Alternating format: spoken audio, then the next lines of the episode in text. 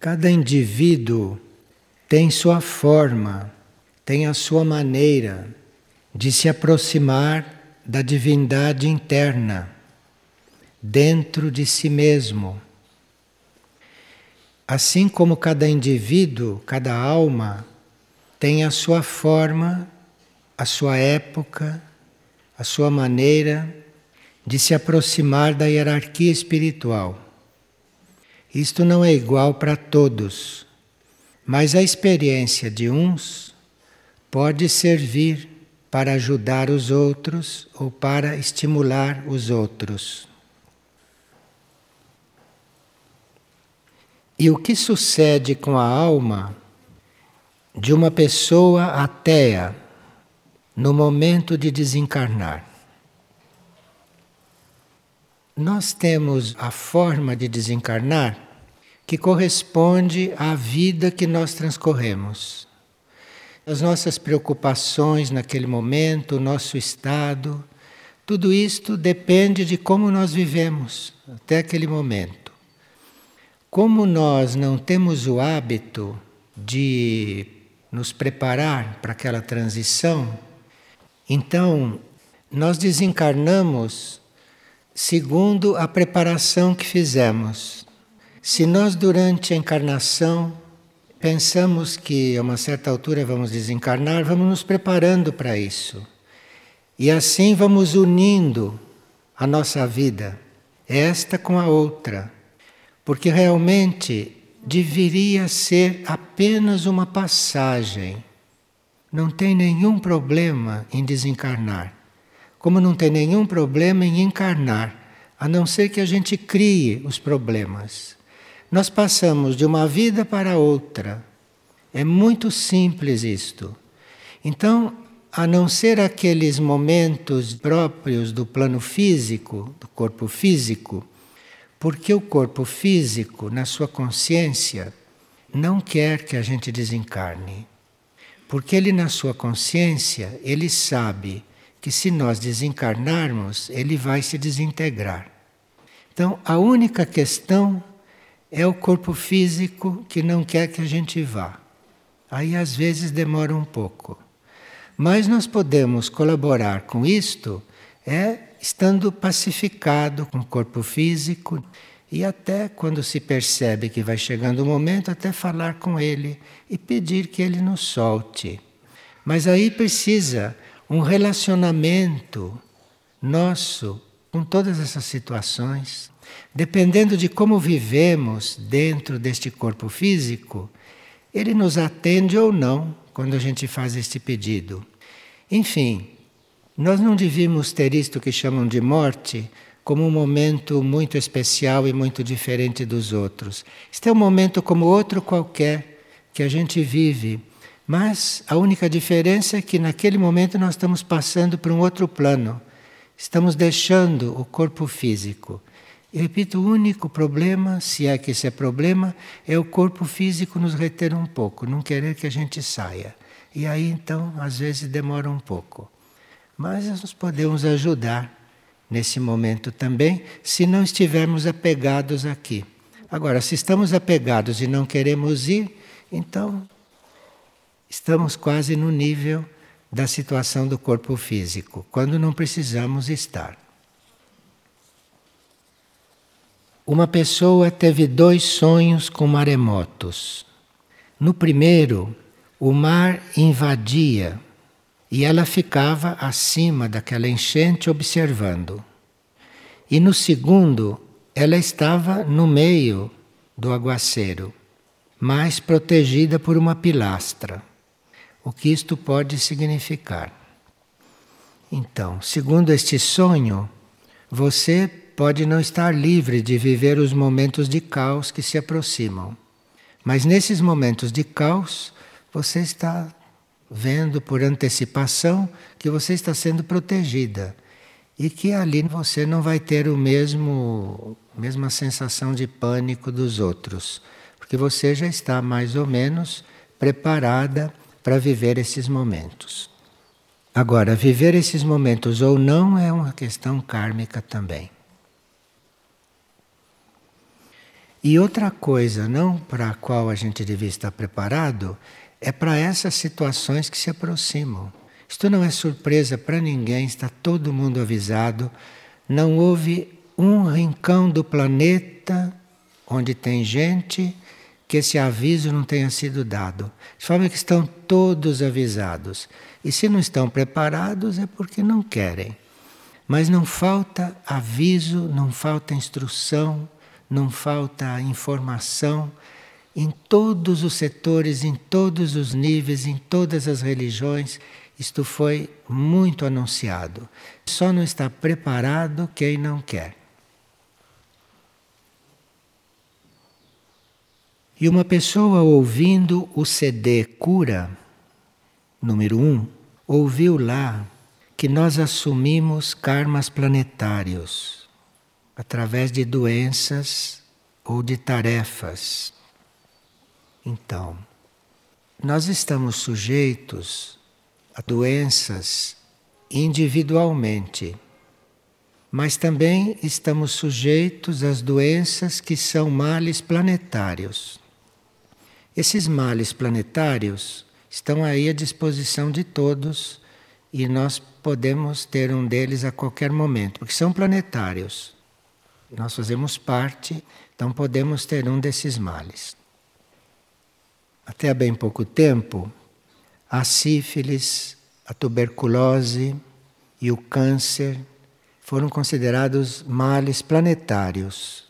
Quem quer esteja em corpo físico está sujeito a sífilis, a tuberculose e ao câncer como mal planetário, como parte do mal planetário em si. E nós sabemos que esses males planetários, à medida que vão sendo dominados pela ciência, vão aparecendo outros. Depois que a sífilis e a tuberculose foram sendo controladas, o câncer ainda não, não é? A sífilis e a tuberculose foram sendo controladas, estão aparecendo os outros males planetários. Há sempre males planetários. Não vêm todos de uma vez. Então, à medida que vão sendo controlados uns, vão surgindo outros, até que o planeta esteja completamente purificado. Muitas pessoas ficaram tocadas pelos comentários que se fez sobre a África, sobre as nossas dívidas para com a raça negra, etc. Todos nós devíamos ter isso em mente, porque com as nossas orações ou com o nosso pensamento positivo, podemos eventualmente ajudar nessa harmonia planetária. Ninguém entra na raça branca sem ter passado pela raça negra. Aqueles que hoje estão na raça branca conhecem internamente todos os conteúdos da raça negra. Então, se voltando um pouco para dentro, pedindo luz no próprio interior, saberão o que fazer para ajudar no equilíbrio atual desta situação. Agora, nós teríamos que considerar que a humanidade toda está em juízo, toda a humanidade está num processo de seleção. E muito do que acontece corre por conta desse ajuste kármico. Mas, como nós não temos a leitura do karma planetário, a nós não compete estar julgando a situação de cada um, mas apenas procurar aliviar toda e qualquer situação de sofrimento, seja ela qual for. O reino animal também está em juízo e se vê pelo seu assassinato em massa pelo homem o reino vegetal também está em juízo, enfim, o planeta todo está em um processo de purificação. E cada um de nós pode ajudar para que esta transição seja a mais harmoniosa possível. Nisto podemos colaborar. E os seres humanos podem ser instrumento não só de transmissão de energia espiritual para os reinos infra-humanos, para o reino animal, vegetal e mineral, como também o reino humano pode ser instrumento de muita ajuda e de muita transformação. E uma outra pessoa está pedindo que a gente fale algo sobre a Amazônia. Todas as áreas da Terra têm o seu curso evolutivo. E desde o princípio houve muitas transformações na superfície da Terra. Vocês têm uma ideia sobre isso naquele livro Segredos Desvelados. Então, por analogia, se pode ir compreendendo certas coisas que se passam hoje. Claro que o que está acontecendo na Amazônia, além da irresponsabilidade do ser humano, aquilo é também uma espécie de juízo do reino vegetal existente ali. Mas repetimos, tudo isto não é desculpa para nós não procurarmos aliviar todo tipo de sofrimento. E claro que com a nossa atitude orante, com a nossa atitude de conexão com os planos mais elevados, nós estaremos sim, de alguma forma, ajudando em tudo isto.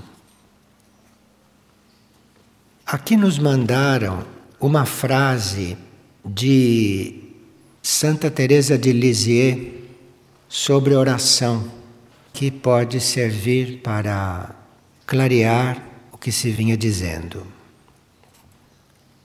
Teresa dizia o seguinte: Oração é um impulso do coração. É um simples olhar que se lança ao céu. É um grito de gratidão e de amor tanto no meio da provação como no meio da alegria. Enfim, oração é algo de grande, de sobrenatural, que me expande a alma e me aconchega a Jesus, a hierarquia espiritual. Ela não usou o termo hierarquia espiritual, mas usou Jesus, que me aconchega a Jesus que no tempo dela, Jesus era a etapa anterior na qual ele está hoje. Eu vou repetir. Oração é um impulso do coração, é um simples olhar que se lança ao céu. É um grito de gratidão e de amor, tanto no meio da provação como no meio da alegria. Enfim, é algo de grande, de sobrenatural, que me expande a alma e me aconchega a Jesus. E muitas pessoas estão sentindo nesses tempos dificuldades nos corpos, principalmente nos corpos sutis, no mental, no emocional, no etérico, dificuldades que antes não sentiam. E é muito importante a sintonia da nossa mente e do nosso corpo mental. Todas estas pessoas que estão em dificuldade, como estão encarnadas em uma raça mental, procurem resolver isto também a partir da mente e não no tumulto do emocional, porque nós não somos mais uma raça emocional. A raça emocional já está no fundo do mar com o cataclismo da Atlântida. Os que estão hoje nesta atual conformação do planeta são seres que já estão na raça mental. Embora não percebam, embora estejam apegados a conflitos emocionais, a coisas emocionais, mas dentro de si todos estão já com um contato interno com esta mente, com esta mente superior, com esta mente espiritual, como nós temos visto. Então, esse livro Trabalho Espiritual com a Mente foi escrito para estes tempos, porque ali nós temos todos os planos da mente e percebemos que plano devemos trabalhar. E à medida que formos trabalhando aquele plano da mente, vamos vendo as portas abertas para ir trabalhando os outros. E até chegarmos nos limites do plano intuitivo, que é o que nós precisamos. Porque a crise planetária, esta crise muito evolutiva, muito evolutiva porque a única forma de transformar a superfície da Terra é através da purificação. Porque a humanidade não faz isto espontaneamente. A humanidade tende a se prender no ponto em que está, se apegar no próprio processo. A purificação do planeta é a única forma que se conhece para trazer uma transformação e para desobstruir esta situação psíquica, mental, emocional e etérica física da Terra. Então, no trabalho espiritual com a mente, nós temos toda a escala desses valores e podemos trabalhar a nossa maneira, podemos dar a nossa contribuição para esse processo planetário. E, portanto, estarmos também ajudando a nós mesmos a caminhar nestes tempos. Agora, para aqueles que necessitam de mais detalhes, inclusive físicos, e outros, podem consultar um livro chamado A Quinta Raça e logo depois lerem Padrões de Conduta para a Nova Humanidade. Nesses dois livros se fala muito deste período de transição se fala das próximas etapas e principalmente se dá muitas informações a respeito do que poderá estar acontecendo no plano físico nesse período. E são livros muito significativos porque ajudam a nós fazermos o contato interno com os irmãos do cosmos os irmãos do cosmos que dão assistência à Terra, que colaboram com a Terra, com o planeta nesses períodos. E esta pessoa que está pedindo mais esclarecimentos a respeito da transição planetária, ela pode ler a Quinta Raça, os padrões de conduta para a nova humanidade e procurar no glossário esotérico todos os itens que dizem respeito a este tema, porque cada verbete está trazendo um ângulo do assunto. O glossário nos traz uma informação mais completa em certo sentido. E outra pessoa pergunta se os seres que estão empreendendo sinceramente o caminho espiritual estariam com isso se preparando para o processo da morte com harmonia. Claro, se você, enquanto está encarnado, antes de chegar a hora da transição, se você está em contato com este tema de uma forma positiva, de uma forma evolutiva, se você está se informando a respeito disso para ajudar os outros e para ajudar a si próprio, você está assim preparando um processo de transição para você mais harmonioso, muito harmonioso. E algumas pessoas dizem: Mas eu tenho meu karma. Eu vou preparar isto, mas não vou deixar de passar pelo que tenho que passar. Mas se você se prepara, se você se instrui, se você se informa, se você evolui, você pode passar pelo que tem de passar de outra forma. Não de uma forma ignorante e passiva, mas você vai passar por isso de uma forma evolutiva, harmoniosa e ativa, isto é, colaborando naqueles momentos de transição. Porque quando chega a hora da transição, quem está preparado colabora com aquela transição, faz a sua parte para que aquela transição se dê da maneira mais organizada possível, mais harmoniosa possível e mais tranquila possível. Porque isto vai determinar a nossa situação do outro lado da vida.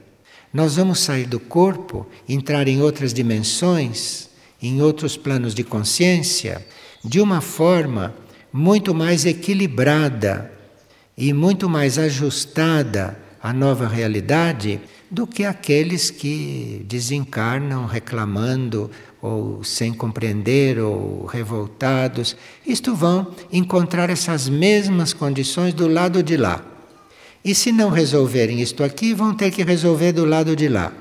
É melhor se atualizarem, é melhor já saírem daqui com isto pronto, que é para do lado de lá fazerem o que há de mais evolutivo que aquelas dimensões e aqueles planos possam oferecer. E uma pessoa teve um sonho muito interessante. No sonho, ela abriu a janela da casa dela e viu logo na frente um abrigo. E por esse abrigo entravam muitas pessoas, entravam milhares de pessoas. Isto simboliza, não? Todos os ambientes que estão sendo preparados no plano astral no plano mental, enfim, nos planos sutis, para recolher essas almas, para recolher estes seres, para recolher esses corpos sutis de desencarnados. E no sonho ela viu milhares de pessoas, porque realmente nós somos milhões e milhões e milhões de habitantes, não? E esses planos internos terão que estar mesmo preparados para receber muitas almas. E estas almas, eventualmente, têm que ser tratadas, têm que ser instruídas, têm que ser adaptadas às novas situações, de forma que a uma certa altura, todo este trabalho que se faz aqui ou que se fazia aqui vai se transferir completamente para esses outros planos.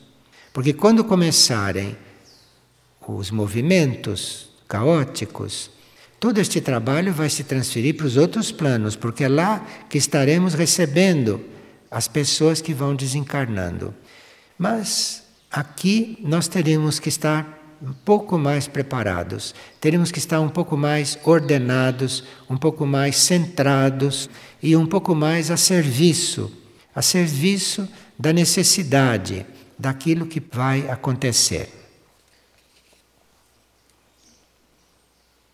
E aqui uma pessoa está perguntando qual é o significado da estrela de cinco pontas.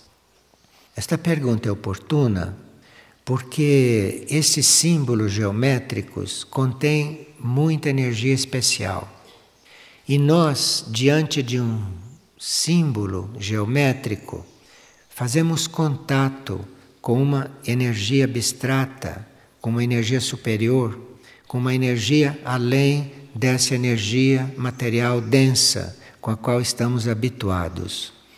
E no glossário esotérico há vários verbetes sobre esses símbolos, e em um deles há várias figuras geométricas.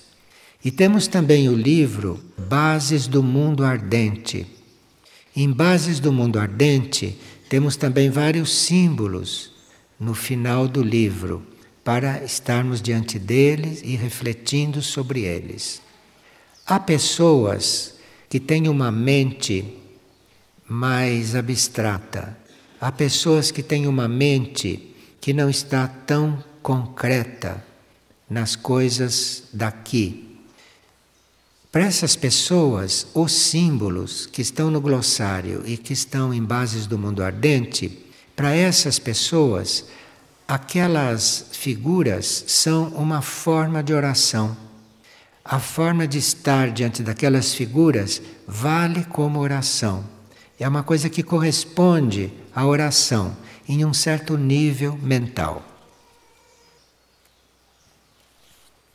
E se nós podemos fazer algumas considerações sobre o atributo do monastério ser voz no deserto. Muitas vezes nós temos o que dizer para os outros, não coisas nossas, mas muitas vezes podemos captar algo real e termos o que dizer. E quando isto acontece, quando nós sentimos internamente, realmente, que temos algo a dizer de positivo, de evolutivo, de atual que possa ajudar alguém, nós devemos dizer, mesmo que não estejam ouvindo. Isto é o que o atributo diz. Porque podem não estar ouvindo porque não querem ou podem não estar ouvindo porque estão distraídos com outras coisas que acham que é mais importante. Ou pode não estar ouvindo porque já distorceram o seu processo intelectual e já estão confusos, não sabem mais o que ouvir e o que não ouvir. Nesses casos todos, nós teríamos que ser voz no deserto. Teremos que falar como se estivessem ouvindo. Porque se nós falarmos o que tivermos que falar, mesmo que ninguém ouça, isto fica impresso no éter planetário. Tudo que nós dizemos fica impresso no éter planetário. Então é preciso cuidado com o que se diz, porque tudo que se diz não se dissolve mais. Fica tudo no éter escrito. Então, ser voz no deserto não significa ter perdido o que estava falando. Significa que na terra ninguém escutou. Mas você continua dizendo, porque isto fica impresso no éter. E há seres que leem no éter. Há seres que vivem no plano etérico. Há seres que estão fora do plano físico e que estão vivendo no plano etérico. Estes seres ouvem esta voz que aqui é no deserto, mas que no plano etérico não é, porque no plano etérico isto fica. E esses atributos também constroem, constroem vibrações no plano astral emocional. Há atributos que dizem mais respeito ao plano etérico outros que dizem mais respeito ao plano astral. E sempre que você está trabalhando o atributo, você está imprimindo nesses planos aquela energia, aquela vibração. Assim como você pode estar imprimindo isto no plano mental. De forma que é um serviço nos três planos. Aqui pode ser voz no deserto, mas nos outros três planos pode não ser. Agora, aqui uma pessoa faz uma pergunta que parece que vai um pouco além do que está escrito. Ela diz: Como faço para transformar minha voz? E como faço para transformar meu coração? Eu quero ser suavizada. Qual é a chave para esta transformação? Bem, isto é um trabalho bastante amplo, não? Que a pessoa está disposta a fazer. Como ela fala em transformar a voz, isto é, ela fazendo uma certa transformação interior, isto vai afetar a voz. Se esta transformação for positiva, a sua voz vai adquirir qualidades que não tinha, que não apresentava. De forma que a nossa voz é também um resultado dos nossos movimentos internos, daquilo que é a vibração que nós temos dentro de nós. Nós temos um trabalho no setor cânticos, um trabalho com a voz. E esse trabalho com a voz, que é feito no setor cânticos, não é só para afinar as pessoas. Não é um trabalho só material com a voz.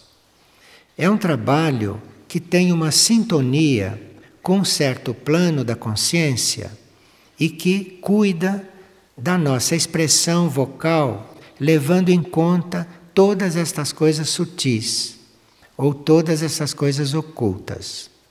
Mesmo aqueles que não participam do coral, mesmo aqueles que não pretendem participar do coral, o que se compreende, porque nem todo mundo vai participar do coral. O trabalho no setor cânticos inclui esse trabalho com a voz no sentido que esta pessoa está procurando. É claro que não é só o exercício que se faz ali e não é só o trabalho que se propõe ali que vai resolver.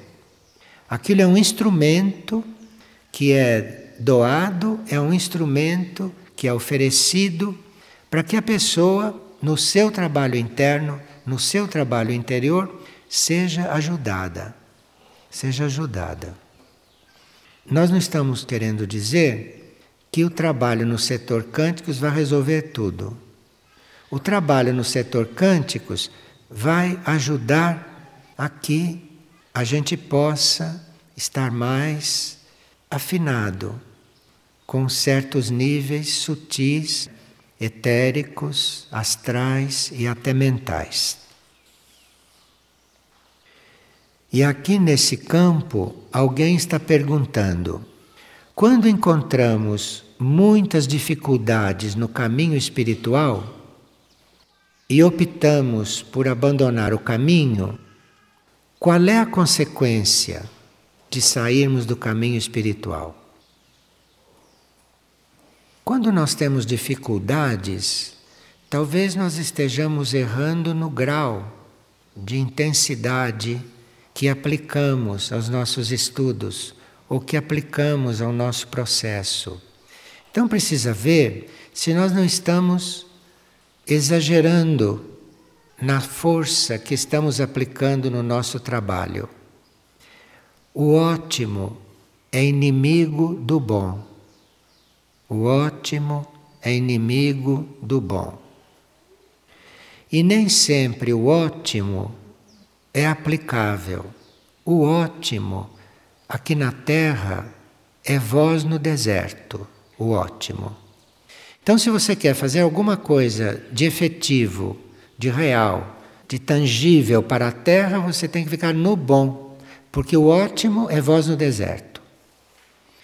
Então, se há uma dificuldade, você procure examinar se você não está superestimulando o outro ou se você não está se superestimulando, em vez de estar estimulando.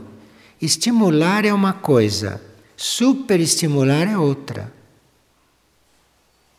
É inimigo do estímulo. O superestímulo é inimigo do verdadeiro estímulo. Então, se você está dando o verdadeiro impulso se o indivíduo está recebendo o verdadeiro impulso de algum plano, de algum nível, e se ele não responde, ele vai renascer no mesmo ponto para dali prosseguir. Ou, em certos casos, nos quais ele não só recusa receber o impulso, como reage contra o impulso, como desonra o impulso, rejeita o impulso, então ele pode voltar para o princípio. Nós estávamos ouvindo algumas mensagens, algumas informações que foram gravadas para nós transformarmos em CDs. Foram gravadas em reuniões que estavam coligadas com o Centro Aurora. E numa dessas transmissões, Aurora nos dizia que nós podemos fazer transformações superficiais, podemos fazer transformações profundas ou podemos fazer transformações radicais. Todos nós não estamos preparados e nem decididos, por exemplo, a fazer transformações radicais. Para fazer transformações radicais, nós precisamos andar muito, não é muito comum que alguém queira fazer uma transformação radical. Alguns, poucos, querem fazer transformações profundas. Profundas não quer dizer radical. Profundas quer dizer em profundidade. Radical quer dizer mudar tudo. Não é estar tá procurando fundo, é mudar tudo. É radical, todos os níveis. Não é ir para o profundo. Na radical, é além do profundo, não tem mais nada. É radical. Isso é muito raro. E a maioria que está para se transformar aceita transformações superficiais. Isto é o que o conteúdo do CD, que é muito importante. Um dia ele vai sair para nós escutarmos diretamente. O CD diz também que nas transformações superficiais nós operamos mudanças, algumas mudanças. Nas transformações profundas, nós operamos transformações. Estamos abertos para transformações. Mas para as mudanças radicais, nós precisamos de rendição. Aqui é que está o ponto. Rendição. Rendição quer dizer você literalmente se render. Se render aquilo que é o plano evolutivo, aquilo que é a vontade superior no seu ser. E a vontade superior no seu ser não é nenhuma vontade que vem da sua mente. Essas vontades que vêm da sua mente dizem respeito às mudanças superficiais, porque a mente compreende as coisas até certo ponto. Para haver compreensão superior, para haver informação superior, você precisa ir além da mente. Da mente comum, não é da mente, estamos falando da mente normal. Então, Operar mudanças para estes tempos não basta. Operar transformações para muitos não basta. Transformações é para aqueles que querem um pouco mais do que mudança, querem se transformar. Agora, há aqueles que têm que considerar que existe uma porta aberta que é a porta da rendição. Isto é, eu me rendo a tudo, eu me rendo, eu deposito as armas, eu deposito as minhas forças, eu deposito as minhas ideias, eu deposito tudo, eu me rendo. E é aqui então que vem a transformação radical. E entre os mais empenhados no processo evolutivo, existem esses três processos, esses três níveis de processos. Então, se nós encontramos alguém que queira uma mudança superficial, nós temos que respeitar isto. Temos que não começar com impulsos muito fortes, porque senão ele deserta. Vocês sabem o que são os desertores, né? Desertam. Eles desertam, fogem, vão embora.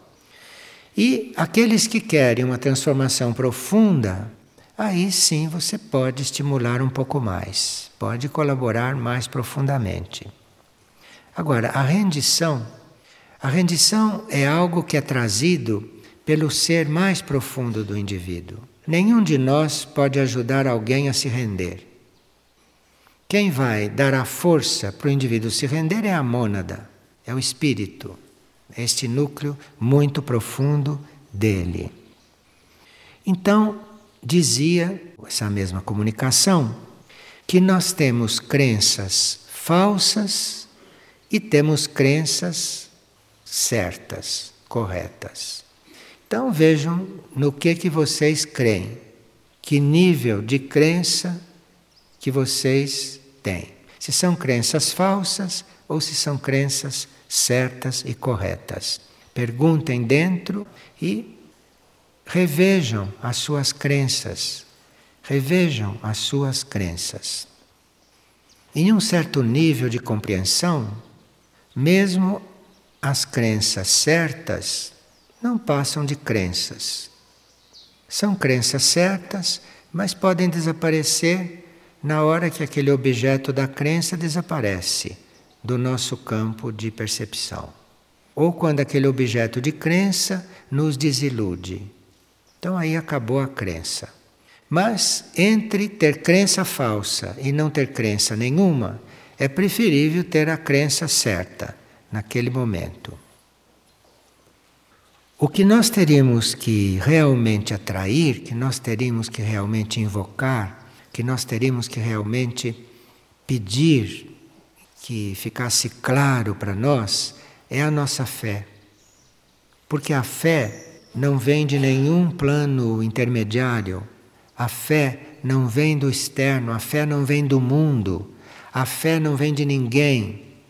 A fé não é um produto do nosso ego, da nossa personalidade. A fé é uma qualidade da alma, do eu interior. Então, se nós invocamos esta fé, se nós invocamos esta qualidade da nossa alma, nós vamos estar numa outra situação, diante de tudo, diante da vida. E a fé, quando emerge, vai nos ensinar a estar diante da vida. A fé ensina, a fé nos coloca, nos coloca fortes diante da vida. Então, atrair a fé, invocar a fé. Mesmo que você não tenha fé na mente, mesmo que a sua mente não, não diga que você tem fé, você não, não inclua esses níveis mental, emocional, físico, não inclua isto num processo de fé. A fé não vem desses níveis. Mesmo que nesses níveis não haja nem sinal de fé, você busque a fé dentro da sua alma, dentro do seu coração, que ela emerge apesar da sua mente, apesar do seu emocional e apesar do seu estado cerebral físico. Então, a fé não tem nada a ver com esses estados provisórios, com essas situações provisórias nossas. E nós precisamos muito de fé. É realmente uma das coisas que mais precisamos.